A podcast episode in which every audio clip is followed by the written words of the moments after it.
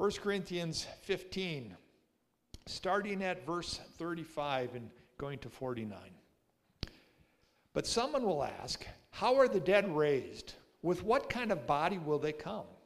How foolish! What you sow does not come to life unless it dies.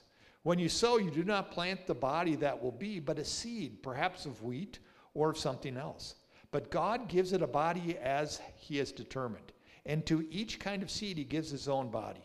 Not all flesh is the same. Some people have one kind of flesh, animals have another, birds another, and fish another.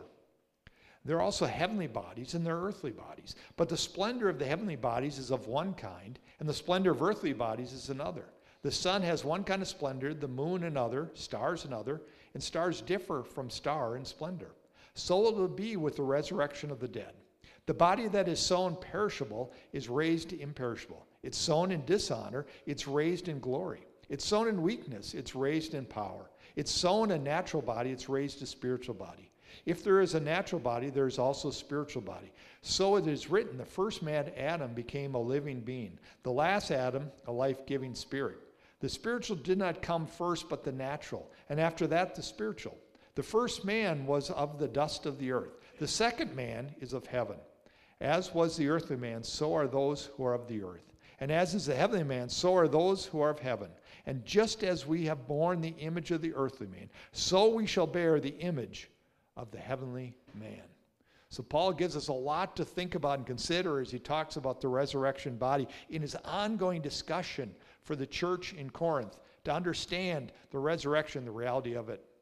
And as we look at that, what time of year is it? It's, it's springtime, right? You know, in some ways it's springtime, you know, whether it's early summer or that, but it's the springtime. Who doesn't love springtime this time of year, right? Where everything's going green, things are starting to grow. We love it, don't we? I bet a bunch of you have been planting. Who's, who's started planting here in the last week or two? Yeah, yeah, a bunch. In the garden, whether it's vegetables, flowers, whatever. It's always fun to get in the soil and work it and see what comes up. And farmers, of course, are getting the fields to, to start their work on another year of, of farming, getting out there, planting, doing what they do to grow the crops that feed us. And, you know, when we do this, where do plants start? Plants start from where? They plant, they start from seeds. That's uh, the chart of why you want to get in by, you know, mid-May, otherwise yields start going down. But, you know, when, when, what do we do with, with crops? You plant them from seeds. You get the seeds in the ground, and out of that grows a plant.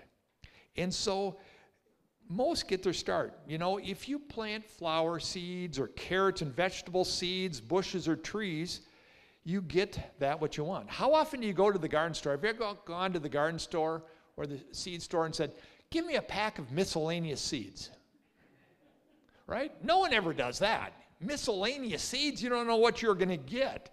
You don't want to have the, the roulette wheel with, with mixes and that because too often weeds and junk will grow in that, right? I read, a, I read an article about a couple years ago how in one batch of seeds, somehow weeds got mixed in with that. And it just got a foothold in, in one, one county, and it was just a, a disaster because of what happened. Seeds getting in the wrong place. I don't know if in your garden or in your yard, the grass, my grass is starting to turn green. It's not growing much, but you know, the weeds tend to grow. Ever notice how the weeds have that ability to just start growing right away, even before the things that you want? You know, when you plant something, such as flowers, let's say you plant marigolds, what do you want to come up? You want marigolds to come up. When you plant carrots, what do you expect to see? You expect to see carrots coming up, right? You're not planting carrots and then thinking, huh, look at that, there's onions. No, when we plant something, we expect to get what we plant, right? And you say, well, what's Paul getting at here? Well, Paul is building on this idea of what's planted and what comes up, of what grows and what is in the world around us to help us see in an even a deeper way about the resurrection of Jesus Christ. So that Paul is building on this teaching of the natural world order so that we can understand his message, his truth of the gospel. The gospel, as we're saying along, means good news. The good news of Jesus Christ, of his life, of his death, of his burial, and praise God, his resurrection.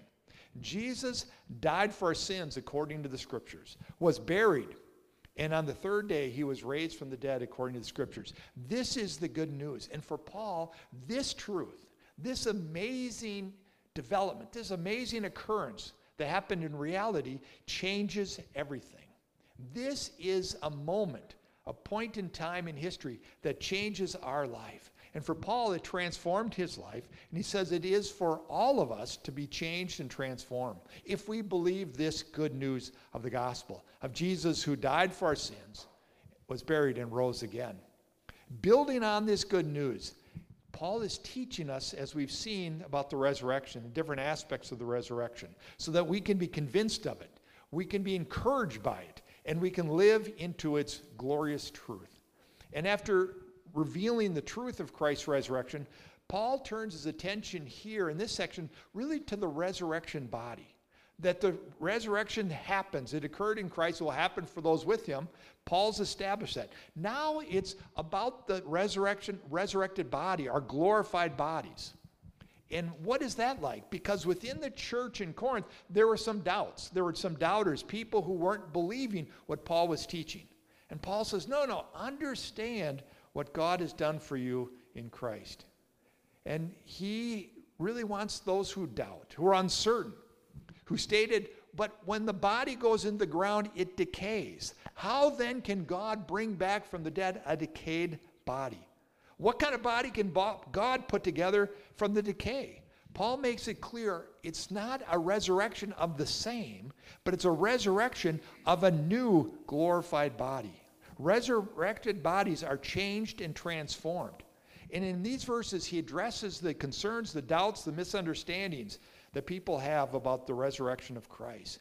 So that as Christ died and rose again, so shall we who believe in him. Paul seeks to help us understand the grand implications of the resurrection. For the resurrection is a real? Yes, I die in Christ to live again in a new resurrected body. And so, in this, we want to look at a couple things in the text. For in Christ I die, I die in Christ to live anew through the resurrection of Christ. And Paul gives some illustrative analogies in this section to teach us through these verses so that we can more clearly understand and be encouraged by the resurrection. Let's look at first. My resurrection is disclosed in the natural order. The natural order. That's what verses 35 to 39 talk about. Some will say, How are the dead raised? With what kind of body will they come? That's what the questions are. Some of the questions have. How are they raised? What kind of body will it be?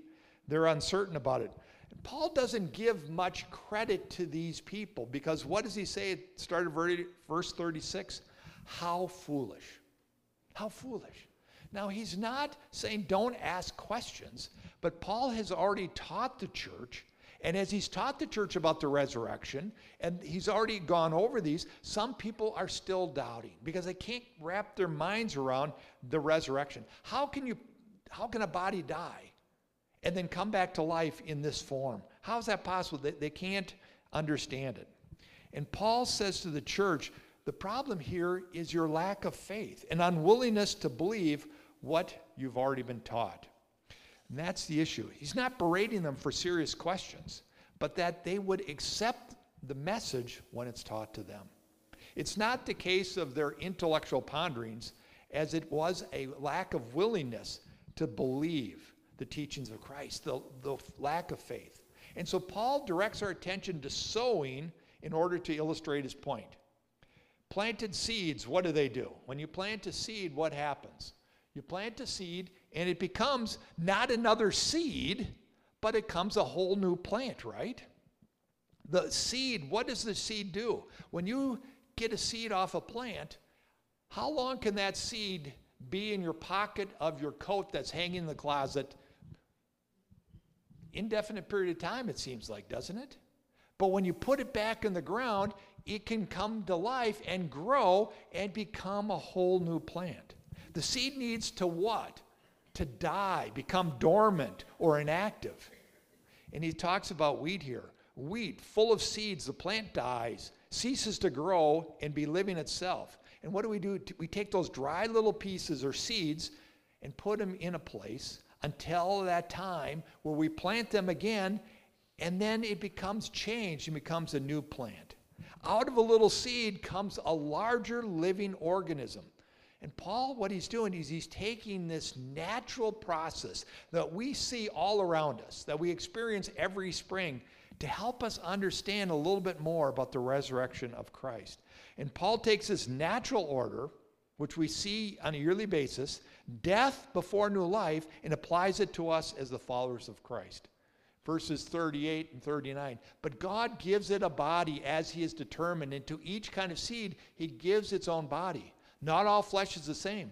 People have one kind of flesh, animals another, birds another, fish another. And Paul says there's various types of bodies. In other words, other various types of living organisms. We don't plant seeds and get goats. That's not what happens, right? You don't plant a wheat seed and out comes a goat. No, no, everyone is different in their type. We all go through the same cycle, though live for a while, give birth, to the young in some form, and then eventually, sooner or later, die. And the cycle goes on, continuing to our day. It hasn't changed since creation, Paul's day and into ours.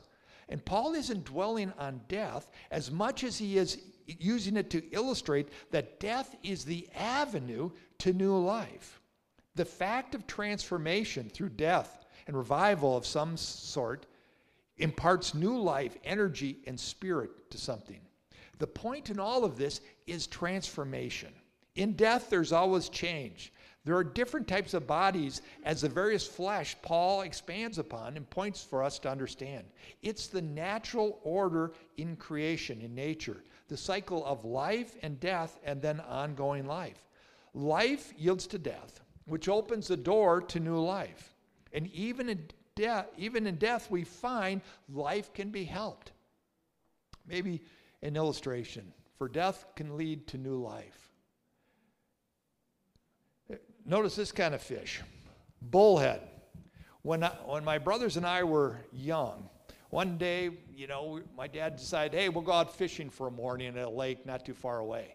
And so we had visions of nice sunnies and panfish. Northern pike. How about a walleye? Oh, we had great visions. And so as we cast our rods and lines in and got some fish bites, guess what we got? We got bullheads. That's all that we got. We got a bunch of them. I don't know, six, eight, ten bullheads, whatever it was. No, we didn't even get any, uh, you know, sunfish, much less walleyes. So we had these fish, and it's kind of exciting to catch them. But rough fish are stuff that you don't. They're not supposed to throw them back in the lake. These are the kind of fish you don't want in your lake. And so we had to take them out and of course, you had to bring them home to show mom, right? Show mom, oh, look at us. Aren't we great fisher people? And so you, you bring them home, show mom. She's like, okay, uh, get them out of the house. but one of our neighbors heard about it. She said, hey, bring them down here. So we brought them to our neighbor. And she said, plant them here by my tomato plants. And I, you know, as a kid, I think, why in the world would you bury a bullhead by your tomato plants? That makes no sense to me. But we did it. We got rid of them. And when fall came around, she went on and on, this neighbor, about how these tomatoes were the best tomatoes she's ever had. The biggest, the tastiest, the best. It was incredible. And that little light dawned in my mind. Wow, death sometime leads to life. For the in the death, that that fish as it decayed was fertilizer, nutrients for this plant that was growing, which brought forth the produce and brought forth great life. And in it, we see death yielding to life. And this is such a process that goes on in our world, right? But it's when I realize that death can point to life. Death can lead to new life. And why is the world structured this way? Why did God make the world this way? And I think it's because of the resurrection of Jesus Christ. So that even in the natural order of things, death leads to life, that we would see that in Jesus Christ, in his death, we have resurrection and new life. The most important and crucial thing for us, that God's creation in the natural world points to resurrection. It points to new life. Jesus Christ, that is the standard for us. And through his death comes resurrection. And through the natural order of death, we see new life coming, it leads and points to Jesus in his resurrection for you and me, and that we too can join him in it. The natural order points to what God, in the larger sense, has determined before the creation of the world. God uses his natural order to teach us about the resurrection of Christ. Verse 36 But what you sow does not come to life unless it dies. Paul uses this of the natural order to point us to the spiritual implications. Well, secondly, my resurrection is displayed in the celestial order. Not just the natural order, but in the heavens. Not just on earth, but also in the heavens, Paul goes on to say. Paul is expanding his teaching here to go beyond nature and the natural world we experience to the earthly, our heaven, earthly existence, to the things in the heaven. Look at 40 and 41. There are also heavenly bodies and there are earthly bodies. But the splendor of the heavenly bodies is one kind, and the splendor of earthly bodies is another. The sun is one kind of splendor, the moon another, the stars another, and the stars differ in splendor. Paul speaks now here of the heavenlies, what's going on, expanding it beyond us, outside of our earth to the universe, to the world around us. And in it, he says there are, in the celestial, in the heavens, there are different kinds of splendor. And what do we see? We see in the, in the heavens, the sun has one sort of glory and splendor, the bright sun, you know, on a, on a beautiful Saturday morning where it's quiet and peaceful and warm and the sun comes up, there's a glory to that, isn't it? The earth, the beauty of the earth has one kind of splendor, does it not? But there's also a splendor to what? The moon in its it's kind of starkness, but it's light in the night sky. Well, the stars, all in different appearance to us. But Paul here isn't just merely giving us a astronomy lesson. He's using these things that we notice that we see around us to help us understand about the resurrection body by using our perspective on different heavenly bodies to show that as these are different, so is our earthly body from our resurrection body. The bodies, there's similarities, but yet they're different. They're not the same. And Paul says it to, con- to, con- to contrast and combat those who say, no, this earthly body that decays, how can it be ra- raised to life? And Paul says, no, God is changing it to something different and saying that as the heavenly bodies are different, so our spiritual body is different than our earthly body. They're different. They have their different perspective, different places. And we look at the things in the sun, the stars, and moon, and we marvel at them. It's around here, around here at night. Maybe I bet you can see more stars, more lights in the sky than you can in an urban area because there isn't as much light. But you see the different stars and you see the, the ones that are brighter. If you get a telescope and you look at the planets and the stars, it's amazing the first time you look with your own eyes in the telescope. It doesn't have to be a overly big one. And you can look at Saturn and see the rings around them. You go, whoa, that's really something. That's unique and different. Or you look at Mars and you see that redness to the planet. They're, may, they're similarities, but yet they're different.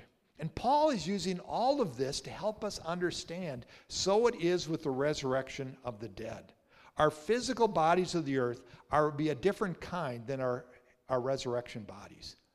The heavenly bodies point to the resurrection of a different type, to not just the resurrection of our bodies, but of, of Christ, but our bodies. Verse 42 through 44. So will it be with the resurrection of the dead. The body that is sown perishable, it's raised imperishable. It's sown in dishonor, it's raised in glory. It's sown in weakness, it's raised in power. It's sown a natural body, it's raised a spiritual body. And Paul uses this series of couplets to help us see that the earthly bodies and the resurrected bodies are not one and the same. We're sown perishable. In other words, what? We, we decay, We're, there's weakness. But how are we raised? We're raised imperishable, where we cannot be taken down, we cannot weaken, we can last forever. We're sown in dishonor, we're raised in glory. In other words, in sin and loss. In, in, in Roman times, it has to do with citizenship often. When someone died, they would lose their citizenship because at death was that point you'd lose it. So that beca- you lose that honor of citizenship. But we here have the citizenship of where? Of heaven, of eternal life in God's kingdom forever. That's that, that honor. Sown in weakness, the third of these couplets, raised in power. That decaying, that aging, that weakness that we experience here in life, in heaven, these resurrection bodies are untouched by age, by ailments, by weakness, by faltering or harm or hurt of any kind. Sown a natural body, raised a spiritual body. In other words, suitable for its place. The natural body is suitable for this earth, but it's not, not right for the eternal kingdom of God. We must have a better, more glorified body. The ones just like Jesus Christ had. These new bodies are not merely a bit more than what we have at the present, but Paul is taking pains to show us the difference in the bodies. As the difference of the heavenly glory, so we have the difference in the bodies of natural, of earthly, and spiritual. How's it done? Paul's answer is through Christ by the power of God. He doesn't get into the specifics of how God's going to do it. What matters is that will be done by God. What kind of body will we have? But a much greater one. From perishable to imperishable. That's a big difference, isn't it? From dishonor to glory. From weakness to power. From natural to spiritual. See how he's trying to tell these folks who doubt, say, no, don't see them as a better version of our earthly bodies, but this is something entirely different. A glorified body that God has will give you in the resurrection. What kind of body will we have? A much greater one. And no comparison between the two bodies will really work because the new one is so much more splendid. A different body, not a natural body, still with weaknesses, but a supernatural body. When we think of that, some people think, well, are we going to have superpowers then? You know, there's always that game of what superpower would you like to have that kids of all ages play? You know, is it strength or flight or, or going fast or whatever it is? But when we look at that, Superman has nothing on us. Because, in fact, we leave him in the dirt. Because Superman, as great as he was, he's subject to kryptonite, and it weakens him. These, these glorified bodies, the bodies such as Christ have, have no weaknesses. They're, they have no place where they can be attacked or done with, done away with because they're supernatural in the sense of their spiritual glorified bodies. They are of God's spiritual resurrected order, not better human flesh or worldly bodies, but they're made of eternal stuff. Eternal stuff. So, we sowing and reaping, disclosed by the natural order, displayed in the celestial order, demonstrated, thirdly, by our, resur- by our representatives' order. And what do we mean by that? Paul, here, as he teaches about the bodies and resurrection, he says, We're people of hope and a future. And here he goes back to that first man, Adam, as he's mentioned this several times in this section, verses 48 and 49. As we look at that, we see what he's saying.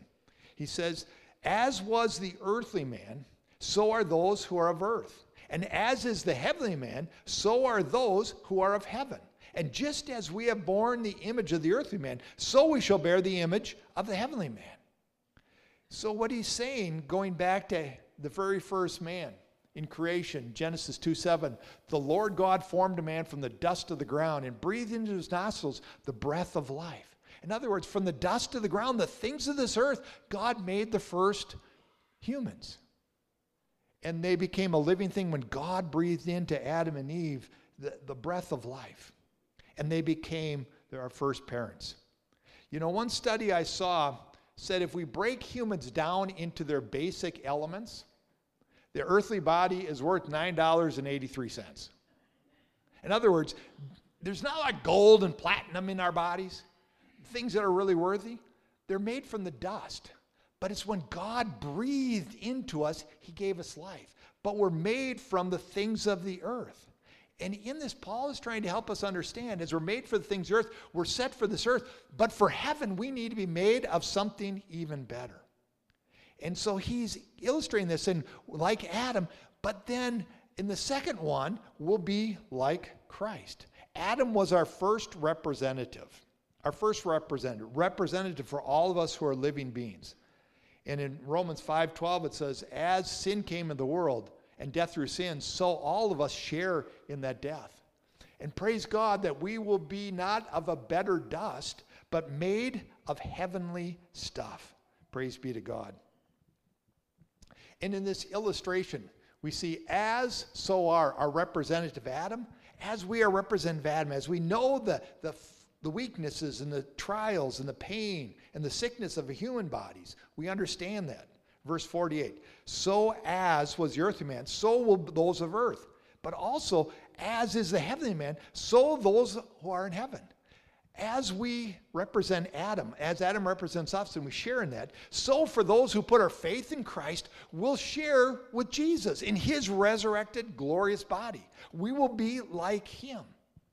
He is a representative for us. As Adam is and we know it, so Jesus will be for eternal life. Maybe you remember a few years ago, a West Virginia representative of Robert Byrd. Stories about Robert Byrd are legendary because there's maybe no one in the history of being in the in Congress who was better at getting monies to his home state. You know, as everyone as everyone puts in taxes, he was able to bring back for every tax dollar that came from West Virginia, he got two dollars back in federal spending. Well, do the math. That doesn't work if everyone wants to do that, does it? No, because if somebody gets $2, somebody's getting 50 cents on a dollar. But Robert Byrd was a good representative for his state, even if maybe that isn't helpful in a larger countrywide. But it's helping us understand. That's why he was known as the king of pork. This guy brought the bacon home to his home state. He was representative. And as Adam is our first representative, so we can have the representation of Christ, Jesus Christ. Adam, who was given authority over creation, tempted, failed, was infected humanity with sin, disobeyed God. Authority went to Satan. But praise God, our second representative, Jesus, who has authority over all creation, was tempted and didn't sin. And he gave us the opportunity to be forgiven of our sin. His obedience to God leads to life. And he took that authority back from Satan so that we can have life in his name. He is our representative, the great representative for us.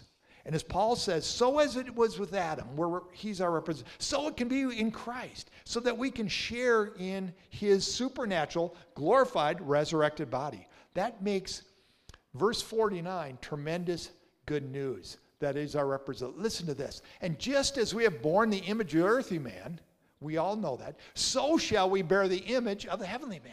So shall we bear the image of Christ, his resurrected body. What are you worried about, church in Corinth? About decay? Don't you see God brought Jesus back from the dead in this new glorified body? So we will be like that as well. We have a future, and you know what? It's awesome for all who are have faith in Jesus Christ. This is to give you hope. Christ's connectedness to our life and future life is through the resurrection. And Christ's resurrection is the model for our resurrection. Not a better human body, but a wholly different type with different splendor. Because God has done the work. Jesus is risen, ensuring our own resurrection. Christ's resurrection is the model for our own resurrection. We don't get better human bodies, we get this resurrected body like Christ that's glorification, as the scriptures talk about. Understanding this for our future enables us how? To live boldly for Christ because this is our certain future for everyone whose faith and trust is in Jesus Christ. And in every single aspect of life, we can know and live into it. So as we look around our, the whole of creation, we look to the earth, we look to seeds, we look to plants, to new life. We look outside to the heavens. All of it points to what? The resurrection of Jesus Christ. So questions about life and resurrection have been answered by Paul. And now he says, we are to be people who what? Who live boldly into Jesus Christ. So as you go out and see the green grass, as you see the, the seeds planted and the plants coming up, realize and remember all of this points from death to new life, that new life in Christ, which you and I share through faith in Him. So let us be a people here at Bethel who live fully into the resurrection of Jesus Christ. For God is bringing life out of death. Praise be to his name. Amen. Let's pray. Oh Lord, we thank you for what Paul reveals from you to us. Lord, as we see the heavens, as we see the earth, may we see new life and that we share in it through you. Lord, thank you for your kindness, for your grace and mercy and for your promise. Lord, give us the hope of new life in Christ. We pray through Jesus. Amen.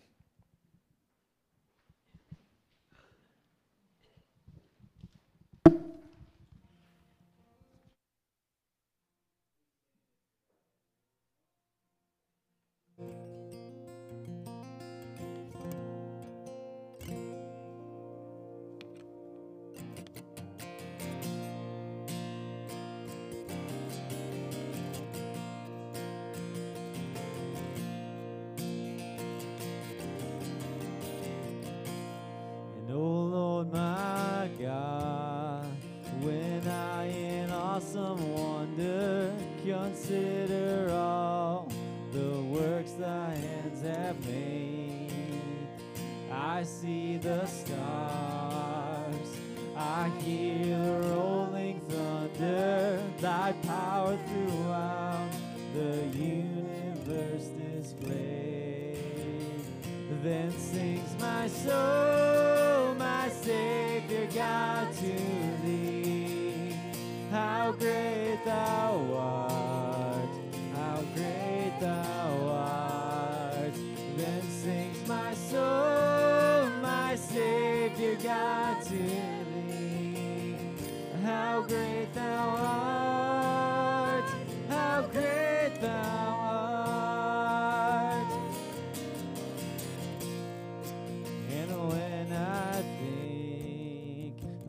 God his son not sparing, sent him to die.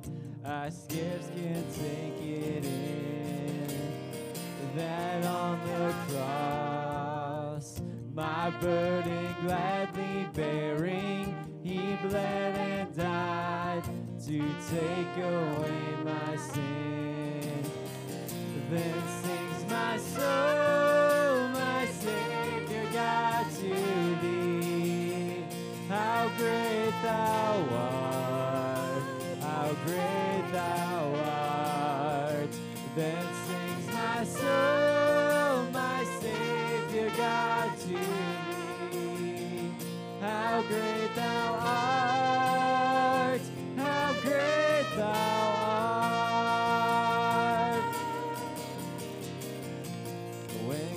shall come with a shout of acclamation and take me home. What joy shall fill my heart?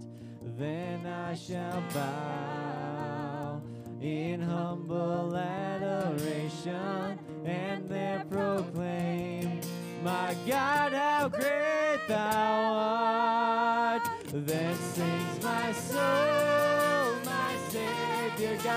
to thee how great thou art, how great thou art.